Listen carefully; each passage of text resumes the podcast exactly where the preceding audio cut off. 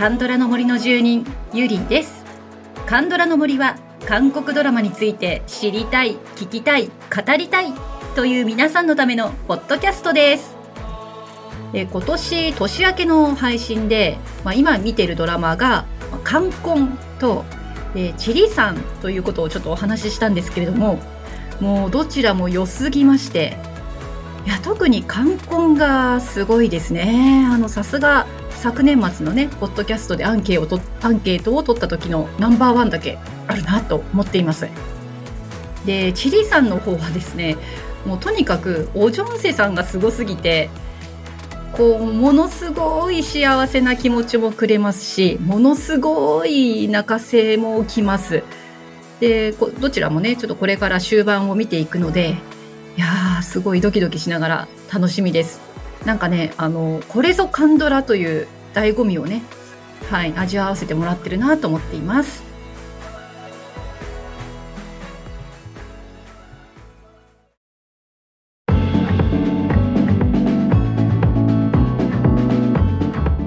はい、えー、今日はですね天気が良ければ会いに行きますの後編をお届けいたしますえ今日はリスナーの皆さんにアンケートを取りました。天気が良ければ会いに来ますを好きな理由、あとは好きなキャラ、好きなシーン、感想などをお好きに語ってくださいというアンケートを取らせていただきましたので、それをご紹介してまいります。あの、しみじみと語ってくださる方が多くてですね、すごく嬉しかったです。なので今回はね、ちょっと長文の方もいらっしゃるんですけど、皆様の思いがものすごく詰まっておりますので、私も思いをね、噛み締めながら、あの、ご紹介をね、していきたいと思っております。さあ、えー、どなたからか行きましょうかね。まずは、ハッカーミさんのコメントをいきたいと思います。すでに配信済みの沼った俳優さん特集やラブコメ特集を拝聴し、なんかビビッときたこの作品を12月から視聴開始しました。まだ4分の1くらいに来たところなので、大筋はつかめていませんが、今の時点でときめいているのは、グッドナイト書店の素敵なインテリアや雰囲気、ウンソプがしたためるブログかな？それに寒さが厳しい今だからこそ、例えばみんなが夜に書店で集会をするシーンは、より暖かく感じられます。いろいろと影があったり奥も深そうなので、これから楽しみです。はい、ハッカーメさんありがとうございます。もう乾燥されましたかね？あの、できればね、してから、乾燥してからこの後聞いてくださいね。あのね、昨年のいろんな配信で私このドラマかなり推しましたので、いや見ていてくださって嬉しいです。はい。では次はハッスル陽子さんのコメントいきます。見てみようと思ったきっかけは大好きなパクミニョンさんが出ていたからです。軽く見始めたドラマでしたが、影のあるキャストも多く内容が進むにつれ、いろいろなキャストの立場や感情が見え始めました。正直時には重たいドラマでもありましたが、人の温かさはやはりいいなと思えたドラマでもありました。いつの間にかラストに流れる映像と言葉にも見入っていました。はい。ハッスルヨーコさんありがとうございました。で、なんかこのドラマのね、すごくいいところをうまく表現していただいているように思います。私の感想もね、ほぼ同じなんですよね。で、パクミニョンさんね、私もすごく良かったなと思います。うん、あの、冷たいところとか、あと温かさを感じているところとかね、あなんかパクミニョンさん見てるとすごく幸せになったり、あの、ハラハラしたりしました。あと、あの、ハスヨコさんメッセージもありがとうございます。なんかオープニングのね、この配信、この配信というか、このカンドラの森の番組のオープニングのサウンドがすごくお気に入りということで、私もね、これ聞くとパワーが出るんですよ。なんかこの曲に出会った時はもうこれ一択だったんですよね。あの、毎日これをぜひ聴いていただいて、元気な一日を過ごしていただければと思います。はい。では次の方をご紹介しましょう。えっ、ー、と、次はキキさんからです。日頃のストレスが癒されるドラマですよね。最初、ハリネズミさんがだんだんウンソプと街の皆さんとの交流によって、どんどんトゲが抜けてゆく過程もほっこりします。ウンソプ推しです。好きなシーンはウンソプがコーヒーを入れるところですね。あの本屋さんでコーヒーを飲みたいです。はい、ありがとうございます。ウンソプがコーヒーを入れるところいいですよね。いや、私も入れてもらいたいなと思います。はい、では次の方行きましょう。次はダニママさん。えー、ウィキで翻訳ボランティアをしたのですが、すごいですね。詩の朗読部分が翻訳初心者の私には難しかったのを覚えています。綺麗な言葉なのに日本語に上手に直せなくて残念でした。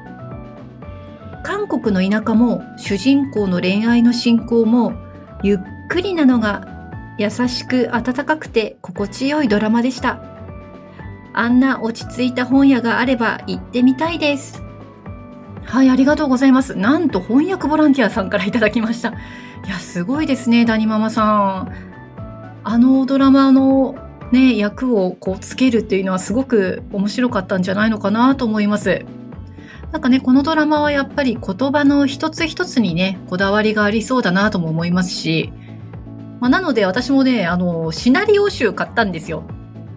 ね、でもオール、ね、韓国語じゃないですか。なのでね、まあ、いつかそれをね、読みこなしたいなとも思っています。ね、この本屋さん、やっぱり行きたいですよね。はい、ありがとうございます。はい、それではじゃあ次はどなたのに行きましょうか。ちょっと長文の方、行きましょう。はい、ムツゴロウさんからです。名作揃いの2022年でしたが、一番繰り返し見たのはこのドラマでした。なんでこんなに好きなのかな？好きな理由、多分ストーリーでぐいぐい見せたり、セリフで全て語るようなドラマよりも、こういう人物の心情を表情や少ないセリフで語るドラマが好きだというのが大きいかと思います。最初、グッナイ処方の外観が映し出され、ウンソプの穏やかな表情とコーヒー見ただけですぐにこの世界観にはまりました。最後までこの何とも切ない温かい深い世界が大好きでした。好きなキャラ、まずはウンソプ。孤独で温かい人、人の気持ちの洞察力が深い、口数が少ない余計なことを言わない、ある意味頑固で、もしかするとこの人は一生自分だけの部屋を持ち続けるんだろうなと思います。フィー。あの両親からなんであんなぶっ飛んだ子が生まれたのかかっこ笑い。原作にはないこのキャラのおかげでドラマに笑いと明るさが加わりました。お兄ちゃん大好きな可愛い子。イジャンウ。平凡だけど彼も自分の確固たる世界を持ち順調で可愛い。まだまだ書き始めたら終わらないので、とりあえずこの辺にしますね。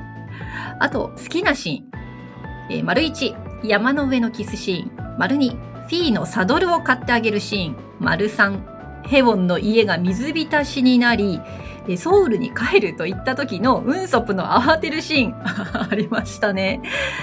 はい、コメント以上ですね。ありがとうございます。やっぱりね、この私も冒頭のね、ウンソプがコーヒーを入れるシーンで、ああ、もうこの世界いいわーって入り込んじゃいましたね。そして、えー、山の上のキスシーンはもうね、はい、何度繰り返したかわかりません。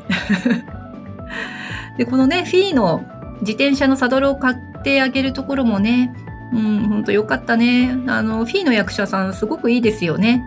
あの、元気さが、うん、あの、私にはとっても癒しでした。はい、あの、ムツゴロウさん、語り足りないの分かります。いやー、これはね、分かりますよ。まあ、その中でね、あの、まとめていただいてありがとうございます。えっ、ー、とですね、まだ根強いフィー人気で、えー、次のコメントを選ばせていただいてるんですが、ダリアさんからですね、あの、好きなキャラとね、シーンにいただいてるんですけど、まあ、フィーが中心ということで。じゃあコメントいきますね。はじめは、妹のフィーちゃん可愛いけど、このドラマの雰囲気を乱してないって思ってしまっていましたが、20話のウンソプとの兄弟のシーンに泣き笑いさせてもらいました。船に乗ればいい。太平洋まで行けば？からの生まれた時から大好きよこのバカ。最後はしっかり久々に物で気持ちを表してくれたね。とクスッとさせてくれました。気持ちを溜め込んでいる大人たちの中でストレートに感情表現をするフィーちゃんに、いつの間にか救われて最後まで見ることができたドラマになりました。はい、ありがとうございます。ねえ、あの、配信版では20話のシーンですね。で、放送版では多分10話なんですけれども、このね、フィーのストレートさ、元気な、ね、すごく元気いっぱいな姿、うん、さっきも言いましたけど、やっぱり爽やかでいいですよね。はい、ということで、やっぱりフィーがね、いい感じなんですよね。もう一人、えー、フィーについてコメントいただいてますので、ご紹介しましょう。だるまさんです。自己中心だけど、嘘偽りのない行動や言動でお騒がせの妹、フィー。フィーに対するヘオンの正直な笑顔がいいですね。原作本を即購入しました。ヘオンの声を思い出しながら読みたいです。はい。フィーが多い、もうフィーが好きな人多くて嬉しいな。でね、原作もいいですよね。うん、なんかコーヒー飲みながらゆったりと読んでいき、ね、読んでいただきたいです。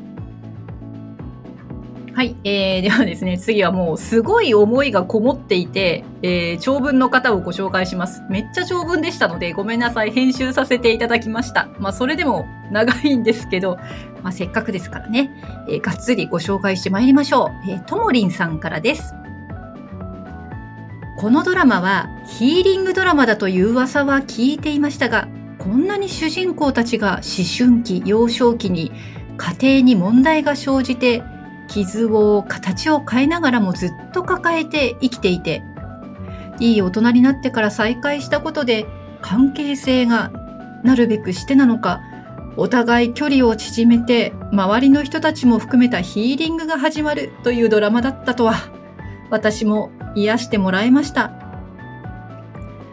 ベースには親の不在、DV、それからの顛末のかなり衝撃的な事件があって、それが思春期の二人に大きな影響を与えたであろうことや、友情のもつれが悲しくて、些細な誤解から離れてしまった友情は、これまた自分がやってきた過ちの数々を思い出して胸が痛かったです。私は無神経にいらないことを言って傷つけてしまうボヨンみたいな子だったのかも。最後はソガンジュン演ずるウンソプが温かく見守ってくれていく中でヒロインの凍っていた心が溶かされていくんですよね。原作にいないキャラクターやエピソード、かっこ大同窓会や役場職員の山での遭難をドラマでは作って展開をより楽しく盛り上げています。原作でもヒロインは頑固で気が強い女系家系。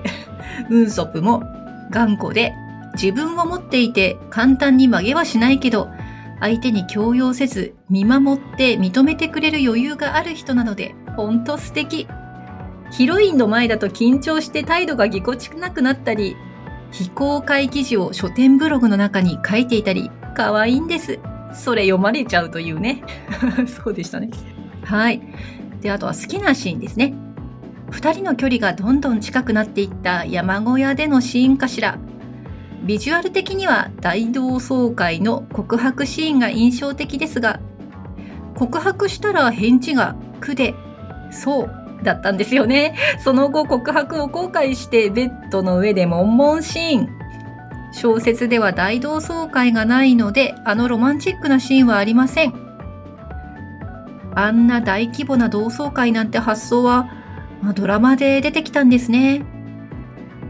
疑いが本当になる山の場所は小説でもあって、あれが告白シーンです。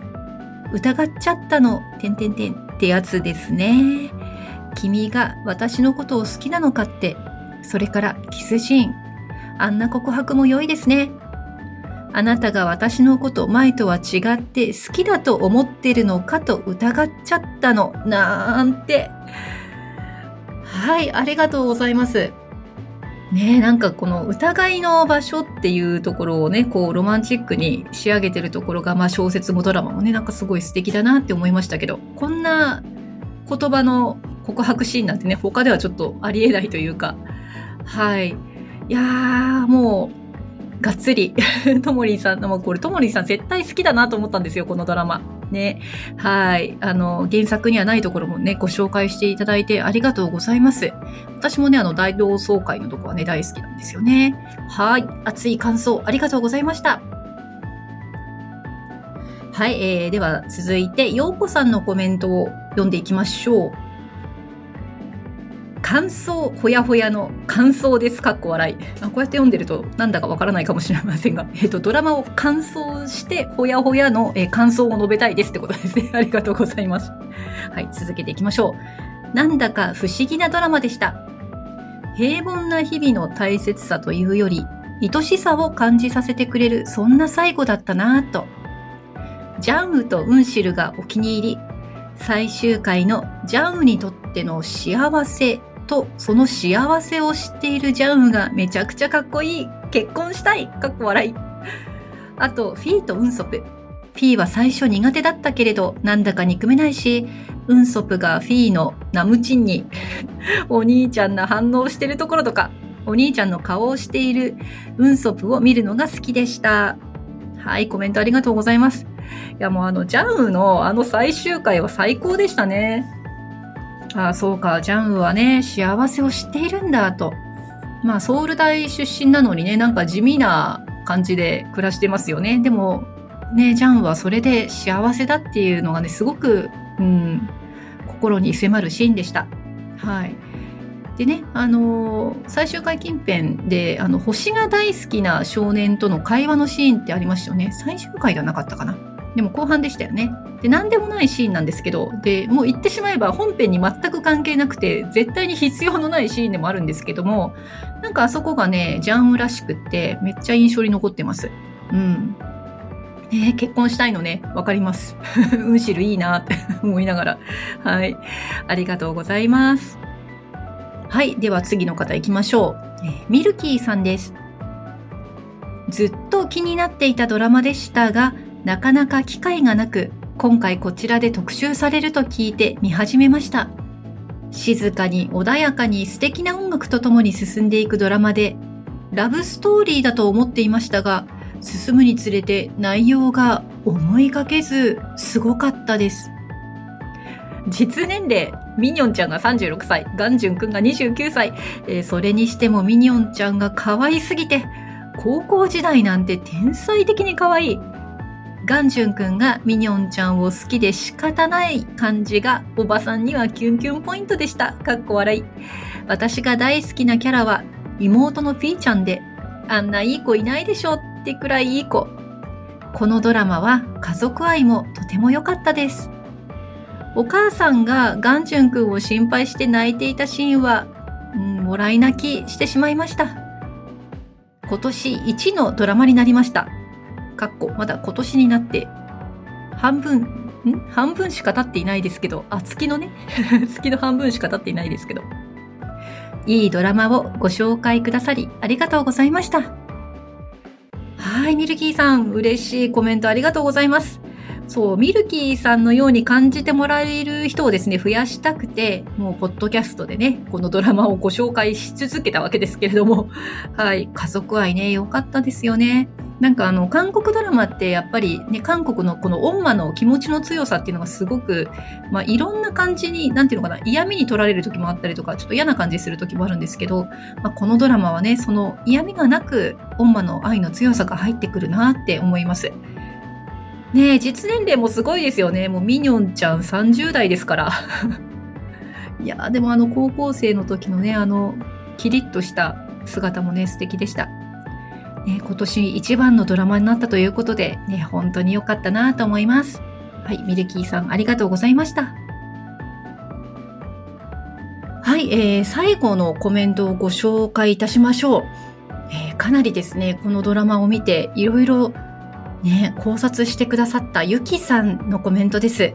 ちょっと長いですけどね、あの、とてもいいコメントいただきましたのでご紹介してまいりたいと思います。1話を少し見て全体的な雰囲気が好みだったので見始めました。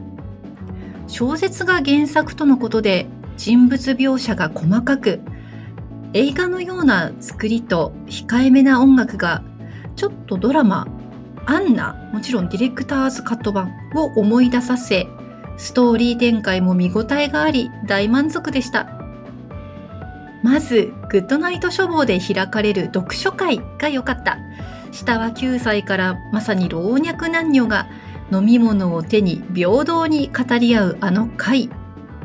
9歳を引率するおじいちゃんは会の輪には参加しないけど、傍らで皆にみかんを焼いたりして理想的な社会。さらに書房のインテリアがもう隅々まで好みで、特に背表紙を上向きに入れる本棚が好みに刺さりすぎ、一時停止してガン見しました。考えさせられたのは家族愛と相互理解。典型的な仲良し一家に見える運足家。家族愛にあふれ仲睦まじい様子を眩しそうに微笑んで見つめるヘウォンの表情から自分の身の上と比べてしまう心情が見て取れドラマを見ているこちらまで胸が痛くなるほどでした。でもヘウォンとシュールなコミュニケーションをとるものの家族愛とはほどほど遠く見えた母とおばが実はヘウォンが苦しまないよう二人で苦しみを背負い続けていた実情を知り、残酷で伝わりにくい形ではあるけど、それを長年続けてきたのは家族愛ゆえだったのだなぁと、思いの形が壮絶すぎて絶句でした。運祖父家も実は口に出しづらい事情を抱え、いつか壊れてしまうのではという怯えを根底に秘めていて、ヘウォンはそうとも知らず、そしてまた自分がずっと愛されていることもつゆ知らず、ウンソプ一家を眺めていたというのが何とも切なすぎますね。ヘウォンもウンソプも随分と時間をかけて家族関係だけでなく様々なことを理解していきますが、見ている私自身も一緒に理解していけるのがとても良かったです。特に友人キム・ボヨンは理解に苦しむタイプでしたが彼女のキャラクターと言い分も最後には理解できるようになりました。相互理解には時間が必要だなと深く納得させられました。でもこの学びを軽やかに破壊してくるのがイム・フィーとジャンウ。ヘウォンの親友キム・ボヨンがイムフィーのキャラならあんなにこじれなかったよなと思わせます。かなり尖った存在のドラマオリジナルキャラなのに悪目立ちしていないのが秀逸でした。ジャンは3枚目で軽めに振る舞うものの、実は最も地道に日々を積み重ね、自分の幸せが何なのかわきまえているというのは静かながらもサプライズでした。仕事にストレスがないっていうのもすごい。ソウル大を出て地元に足を埋めるのはちょっと海町の本班長を思い出します。こじらせず、初行自己肯定感の高い、いつも愛情を感じることのできる人の誰もがこんなキャラだとは思いませんが、かっこ笑い。なかなか示唆に富んだキャラクターでした。彼が自分の暮らす街にチェジュド風の通りを作ったところが見たいなラストはモノローグとともにスタッフの撮影風景がいくつも映し出され、良い現場だったのが伝わります。良い現場だとこちらも嬉しくなりますよね。ラストのセリフの流れは、眩しくてを思い出す、思い出させました。なんか他のドラマをちょいちょい思い出させるドラマでした。かっこ笑い。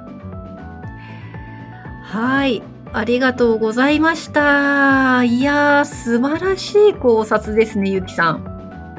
なんかね、あの、いろんなドラマをご覧になっているからこその比較もあるのかなと思いまして、あの、うんうんと思いながら、はい、あの、読みましたし、まあ、今きっとリスナーさんたちもね、あの、大きくうなずきながら聞いていただいていると思います。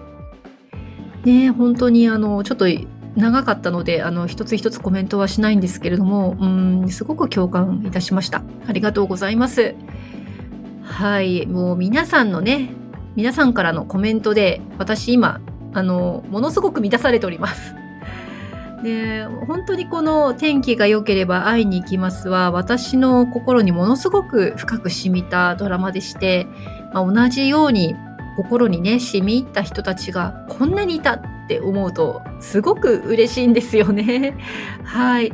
あの、いろいろね、言葉を選びながら、または、あの、感情のままにお寄せいただいた皆様、ありがとうございました。はい、えー、それでは Spotify の Music プラストークバージョンでお聴きの方には OST を1曲お届けいたします。あの山頂でのキスシーンで流れた曲です。時間のドア、お聴きください。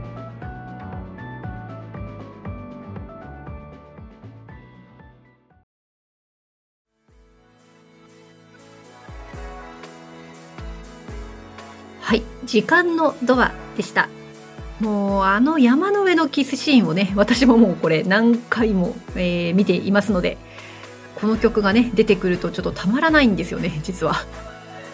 で前回ご紹介した「冬が夢見る夢のように」という曲もねそうなんですけれどもこの男性ボーカルのしみじみとしたバラードこれがねもうなんか秀逸なドラマでしたよねあの今回ちょっとこのドラマは2回の特集になるのであの紹介できなかったあのキュヒョンさんのね バラードもすごくいいんでぜひあの Spotify にもねありますので聞いていただけたらなと思います。ということでぜひあのこの「カンドラの森」は Spotify でミュージックプラストークバージョンで聞いていただければと思います。Spotify をプレミアム契約でお聞きの方は最後までフリーの方は30秒までお聞きいただきます。はい、番組の感想もぜひお送りください、えー、こんな特集やってくださいというリクエストも、はいえー、受け付けております。LINE 公式アカウントにご登録いただければ配信もアンケートの通知も逃さず受け取れます。感想もすぐに送れます。Twitter、Instagram、Facebook でご案内しておりますのでぜひご登録をよろしくお願いいたします。それでは今日もお聴きいただきありがとうございました。また次回。カンドラの森の奥深くでお会いいたしましょう。